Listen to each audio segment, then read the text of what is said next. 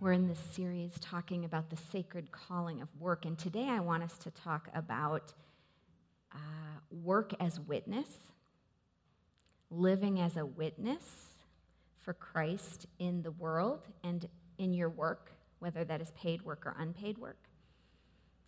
And I don't know if this just happened to you, but for some of us, when we consider just the phrase being a witness, there's some anxiety kind of tense inside like oh where's she going to go with this? I'm getting a kink in my neck. Like i'm a little nervous about this topic um, because some negative stereotypes have surrounded this idea of being a witness for christ in the world and at work. Um, maybe for some of you it's just simply a matter of i wouldn't know what to say or i don't know enough. I might say something wrong. But maybe most of all is this I don't want to be that person. Like, I don't want to be that Christian. Do you know what I'm talking about?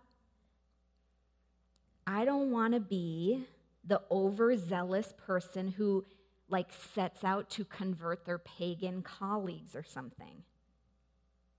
Um, I don't want to be Mandy Moore's character in the movie Saved. Have you seen this movie? It's an old one. But if you have not seen it, you don't need to see it. I'll just play a clip for you right now, and you'll get the big idea of what I'm talking about. This is Mandy Moore in uh, the movie Saved. Oh, good one. Yeah, that's awesome. Hey, ladies. Sorry. Uh, you got a second? Yeah. Listen, I'm concerned about Mary. Something's going on. Yeah, me too. Well, She's part of your posse, and I think that you can help her. I'm going to need you to be a warrior out there on the front lines for Jesus. You mean like shooter? What? no, no, no. I was, I was uh, thinking of something a little less gangster. I need someone who's spiritually armed to help guide her back to her faith, the love and care that only Jesus can supply. You down with that? Yeah, I'm down with that. She's pretty vulnerable right now, so I'm going to need you to be extra gentle.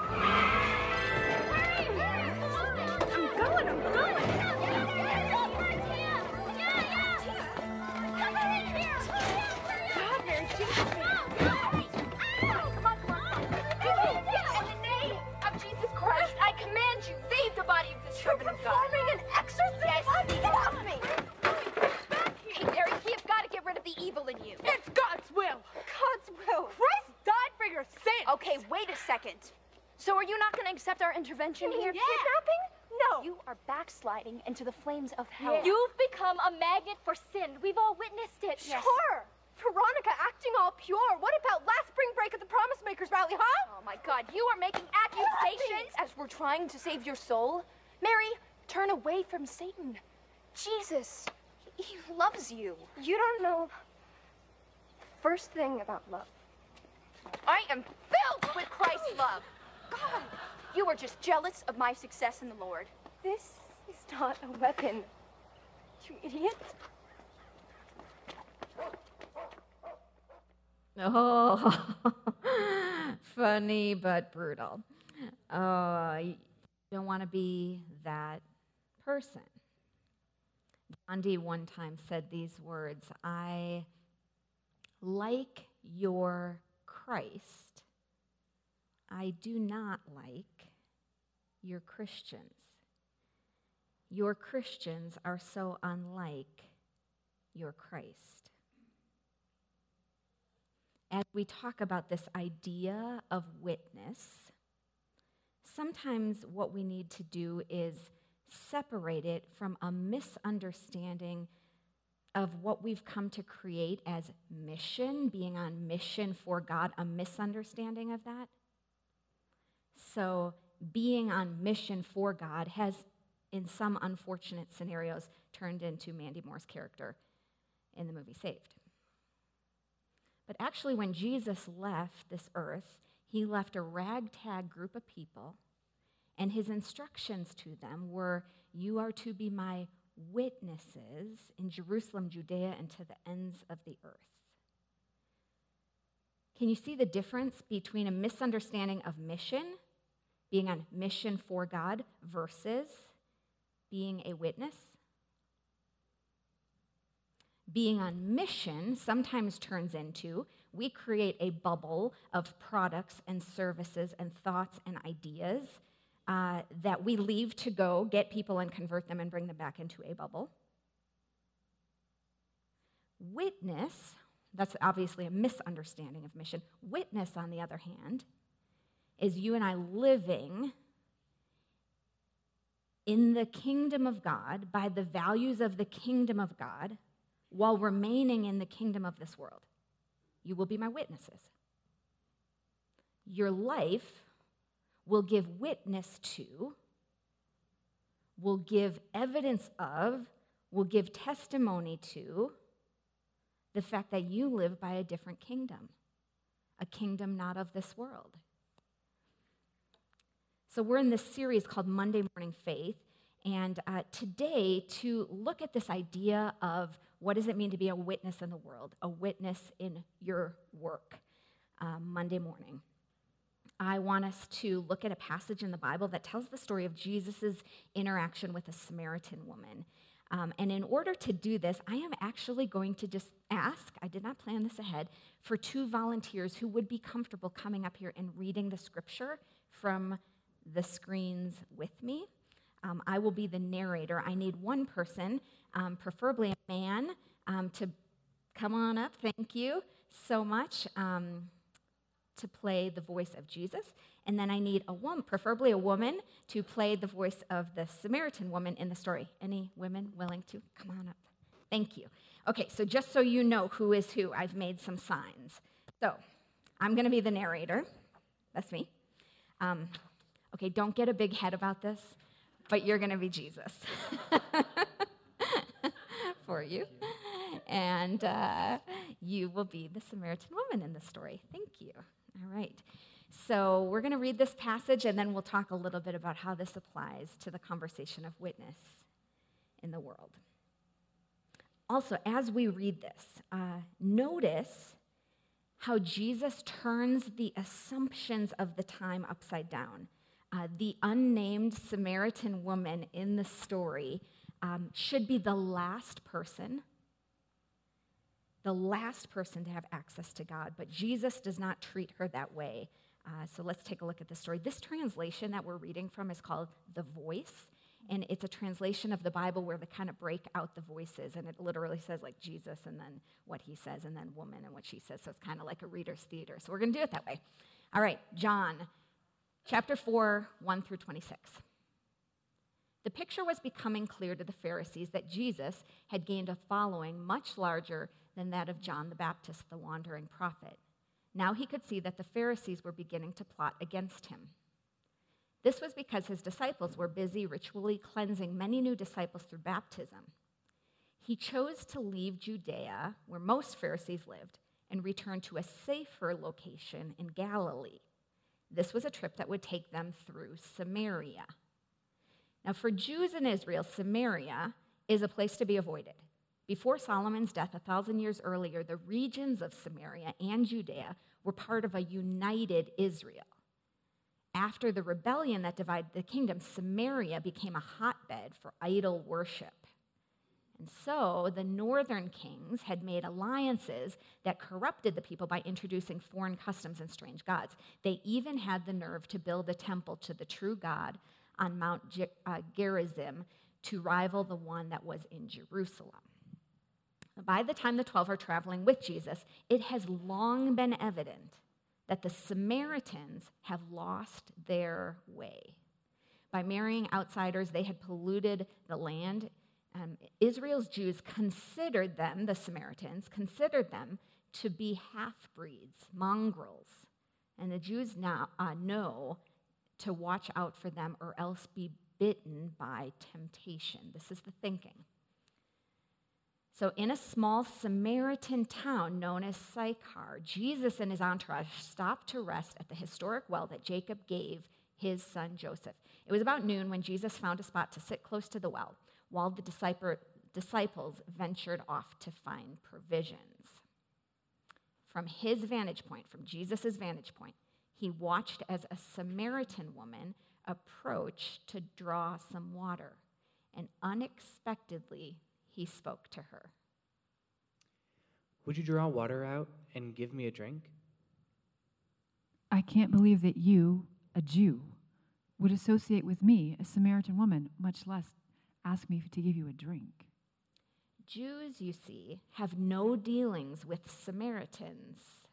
Also, a man never approaches a woman like this in public. Jesus is breaking accepted social barriers with this confrontation. You don't know the gift of God, or who is asking you for a drink of this water from Jacob's well. Because if you did, you would have asked him for something greater, and he would have given you the living water. Sir, you sit by this deep well, a thirsty man, without a bucket in sight. Where does this living water come from? Are you claiming superiority to our father Jacob, who labored long and hard to dig and maintain this well so that he could share clean water with his sons, grandchildren, and cattle? Drink this water, and your thirst is quenched only for a moment. You must return to this well again and again. I offer water that will become a wellspring within you that gives life through eternity. You will never be thirsty again. Please, sir, give me some of this water so I'll never be thirsty and never again have to make a trip to this well. Then bring your husband to me. I do not have a husband. Technically, you are telling the truth. But you have had five husbands and are currently living with a man you are not married to. Sir, it's obvious to me that you're a prophet. Our fathers worshipped here on this mountain, but your people say that Jerusalem is the only place for all to worship. Which is it? Woman, I tell you that neither is so. Believe this a new day is coming. In fact, it's already here, when the importance will not be placed on the time and place of worship, but on the truthful hearts of worshippers. You worship what you don't know, while we worship what we do know, for God's salvation is coming through the Jews. The Father is Spirit, and He is seeking followers whose worship is sourced in truth and deep spiritual as well, and deeply spiritual as well. Regardless of whether you are in Jerusalem or on this mountain, if you do not seek the Father, then you do not worship. These mysteries will be made clear by he who is promised, the Anointed One. The Anointed One is speaking to you. I am the one you have been looking for. Thank you both. Give it up for these two. Thank you so much.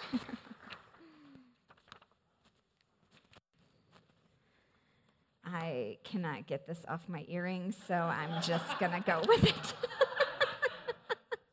I did it. Thank you. so here's the deal with the, uh, the that story. Uh, this unnamed Samaritan woman should be the last person to have access to God. That was how the Jews thought of Samaritans. That was the cultural label and expectation. She should be the last person to have access to God. Yet, Jesus does not treat her that way. He treats her as an individual with dignity and with respect, and he meets her where she is. She should have been the last person to have access to God, and yet Jesus doesn't approach her that way. Now, it's interesting because there's other stories in the Bible where Jesus approaches people, and it's kind of the flip is true. So, for example, in Mark 10, we read there's this rich, uh, there's this rich man. He has many possessions. He seems to be following all the religious rules. He knows all the right answers, religiously speaking. So he should be the one to be most receptive to Jesus. Do you see what I'm saying? The flip side was the story we just read. She should have been the one to be least receptive to Jesus. And this rich man who knows all the right answers ought to be the most, we would think, receptive to Jesus. But when Jesus says to that man, Give away your possessions, come follow me, he can't do it. And the man walks away from Jesus. See, what we see when we look at the stories of Christ in the Bible is that Jesus interacts with every person in exactly the right way. God meets everyone right where they are and gives them just what they need to hear. And in these two different stories, Jesus is offering the specific good news that these two individuals need to hear. Um, but, but only one of them, only one of them actually hears it as good news and responds. And it is not the one that you would expect to respond positively to Christ. So, what we see is Jesus just turns the religious and cultural expectations upside down. And this, I think this is so applicable in our lives. It is one of the things I love about Jesus. It's one of the reasons I want you and I to love the Bible, to love the stories in the ancient scriptures, to think theologically. Because we read them and we go, oh, Jesus is totally acting counterculturally. And it's so applicable because today, in our day and age, where we find ourselves, there are religi- religious cultural expectations here too. There is often an American Christian way of thinking in the world that may or may not, sometimes is absolutely not, in line with the teachings and life of Christ. So that's exactly why I don't want you to be a part of Platt Park and be a follower of me or a follower of Tim or Charlie or Susan or anybody on this staff. I, I do not want for you and I to be disciples of like Tim Keller or Jen Hatmaker or Thomas Merton or Teresa of Avila or Andy Stanley or Glennon Melton Doyle or I want you and I to instead be apprentices of Jesus. So, an apprentice is someone who learns from the master, who is with the master, learning the way of life from the master.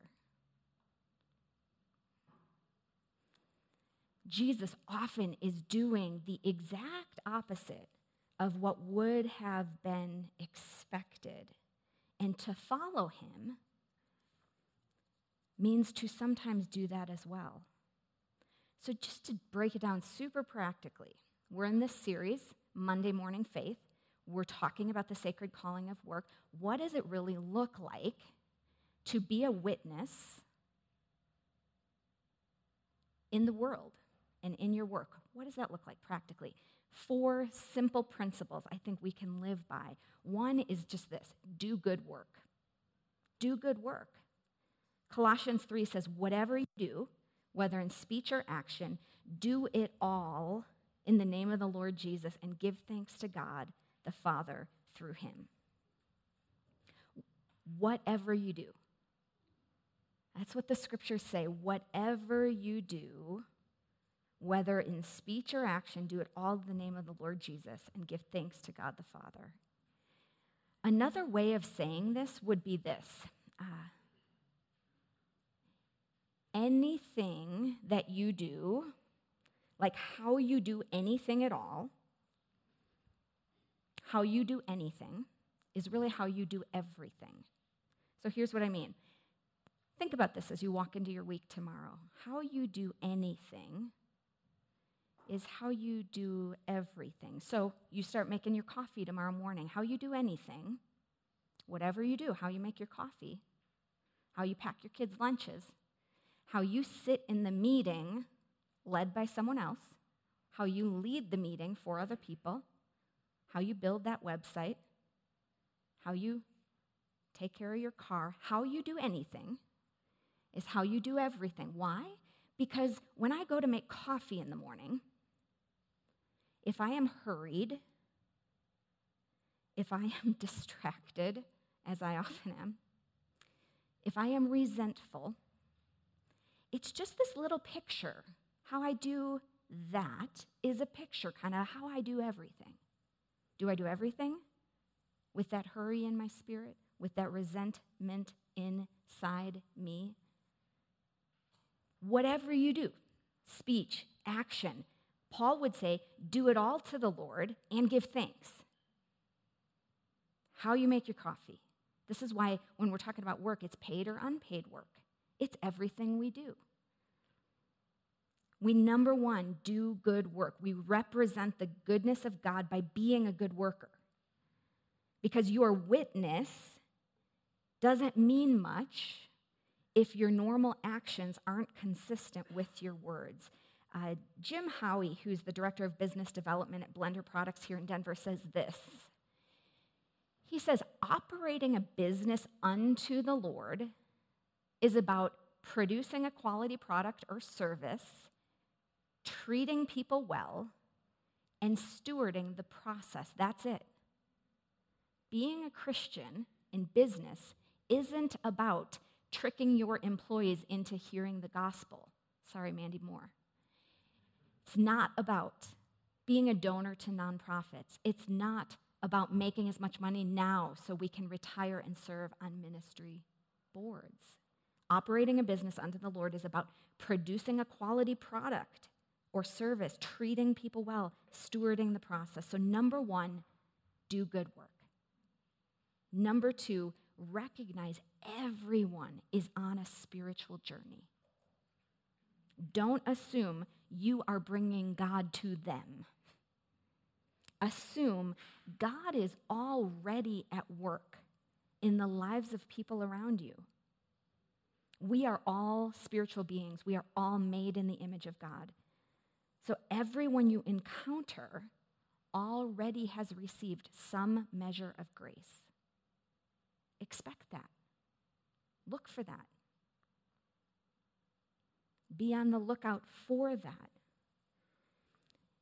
And humbly assume that God can transform you through your coworker just as much as God can transform your coworker through you because everyone is on a spiritual journey. And then third, be prayerful. Be ready. Pray for the people that you work with. Pray for the benefit of your supervisors and the people you supervise. 1 Peter 3 says, Regard Christ as holy in your hearts. Whenever anyone asks you to speak of your hope, be ready to defend it. Yet do this with respectful humility, maintaining a good conscience. Pray for the benefit of the people you interact with. Pray for and expect that there will be opportunities to share your life in Christ with them. Expect that. Watch for that. And trust that your exact knowledge, your exact place on the journey, is exactly what you share with the people as those opportunities arise in your life and in your world. It's exactly what's needed in that moment. God's providing the opportunity for you to be where you are with the people you are at today. And He knows your strengths and He knows your limitations. So don't talk yourself into, I don't know enough. You know exactly enough for that moment where God has placed you. And then lastly, I think we can think like a farmer, meaning we sow, we, you know, we sow seeds, we till the soil, we wait for the harvest. Living a life of witness is not like a one time deal, it's a slow, gradual process of conversations and building of relationships. There's a famous quote, some of you might recognize. Um, it's often attributed to uh, St. Francis of Assisi, and it is this Preach the gospel at all times, and when necessary, use words. Now, it's interesting, St. Francis never actually said that. That's what we always say. He said, what he actually said was this It is no use walking anywhere to preach unless our walking is our preaching. So, how you do anything is how you do everything. How you walk is your witness. The way we work, the way we love, ultimately, the way we live, this is our witness in the world. This is our witness at work. It's been very fun each week of this series. We have invited someone from the Platt Park Church community to come share a bit about their life and work and faith and how those intersect. And um, I'm excited for you to hear from Connie Oswald this morning.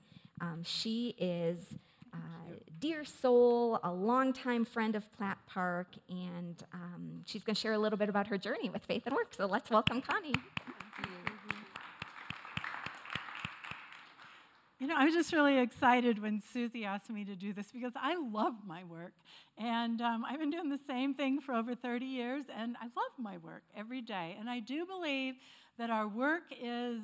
Um, it's a gift from God. It's how, it's how we connect to the world and how we serve others. And how He gifts us personally is a way that He guides us. I never could have planned out my life or my career, but I just kind of had to trust on the way. So, um, in the world's definition, you'd call me an economics professor. But I don't really have the nerd brain of an economist. So God told me practically out loud when I was young no, you're going to teach because I want you to have relationships with young people and I want you to guide them and give them grace and serve. And I want you to be me in these colleges. I want you to be my love there. And um, the economics is just a bridge, you know, to get them to listen to you. And so, um, thinking about that, I um, one of these questions, prompt questions, was: Is it better to work in a, you know, faith-based organization, a Christian community, being a pastor, or a missionary, or something, or what about out in the world? And I can say that I have worked for Christian colleges and for um, secular schools, and my job has been exactly the same, and that has been to, um, you know, just love on and serve all those students that come my way. Um, economic necessity made me um, go back to school to get a PhD to become a real professor. And the reason that I'm telling you about this is because that PhD program was the first time I encountered real persecution. And my dissertation advisor, who had my future in his hands, if he says I don't pass, I don't pass. And the pass rate in that program was 25%. So um, this man was important, very important to me. And he told me my problem was I read the Bible too much and I believed it. And I had to work with him for seven years with this little cloud over my life and not wavering in my faith. Anyhow, God gave me a dream, and God can use all sorts of things to, uh, to uh, guide us. And He gave me this funny little dream when I was in my PhD program that somebody would buy me a plane ticket to fly across the ocean and talk and maybe talk about God and stuff. Well, that led me into not just economics, but economic development, walking with the poor, learning about poverty and inequality, serving those in other countries who don't have the educational opportunities we have here. And I can say that um, he not only allowed me to fly across the ocean many, many times to the far corners of the earth, really walking with the poor, but investing my life in people who are also doing that work, um, people from all backgrounds. And I can honestly say that God has taught me more through my students and through those relationships than I have ever taught them. And um, my prayer every day when I go to class or I get on a plane or whatever is Lord, transform me. Use this experience, Lord, to make me more like you. So I love my work. Thank you.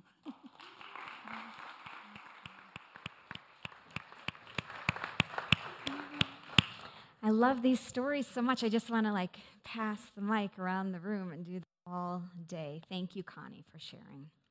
And as we prepare now to come to the table in communion, let's pray together. Lord Jesus, you see every dear soul gathered in this space right now this morning. And you know the ins and outs of each person's journey with work You see where there is frustration and where there is satisfaction. You see where we are bored and afraid and passionate and eager and disillusioned. You see all of it. And God, I pray that through your Holy Spirit, you might manifest yourself in the important work being done throughout the lives of people in this room. God, you are already at work where we are at work. Would you give us eyes to see where you are? Because our desperate and holy and everyday need is for your presence and awareness of your presence in our work and in our lives. So, would you be made manifest there? It's in the name of the Father and the Son and the Holy Spirit that we pray. Everybody who agreed said, Amen.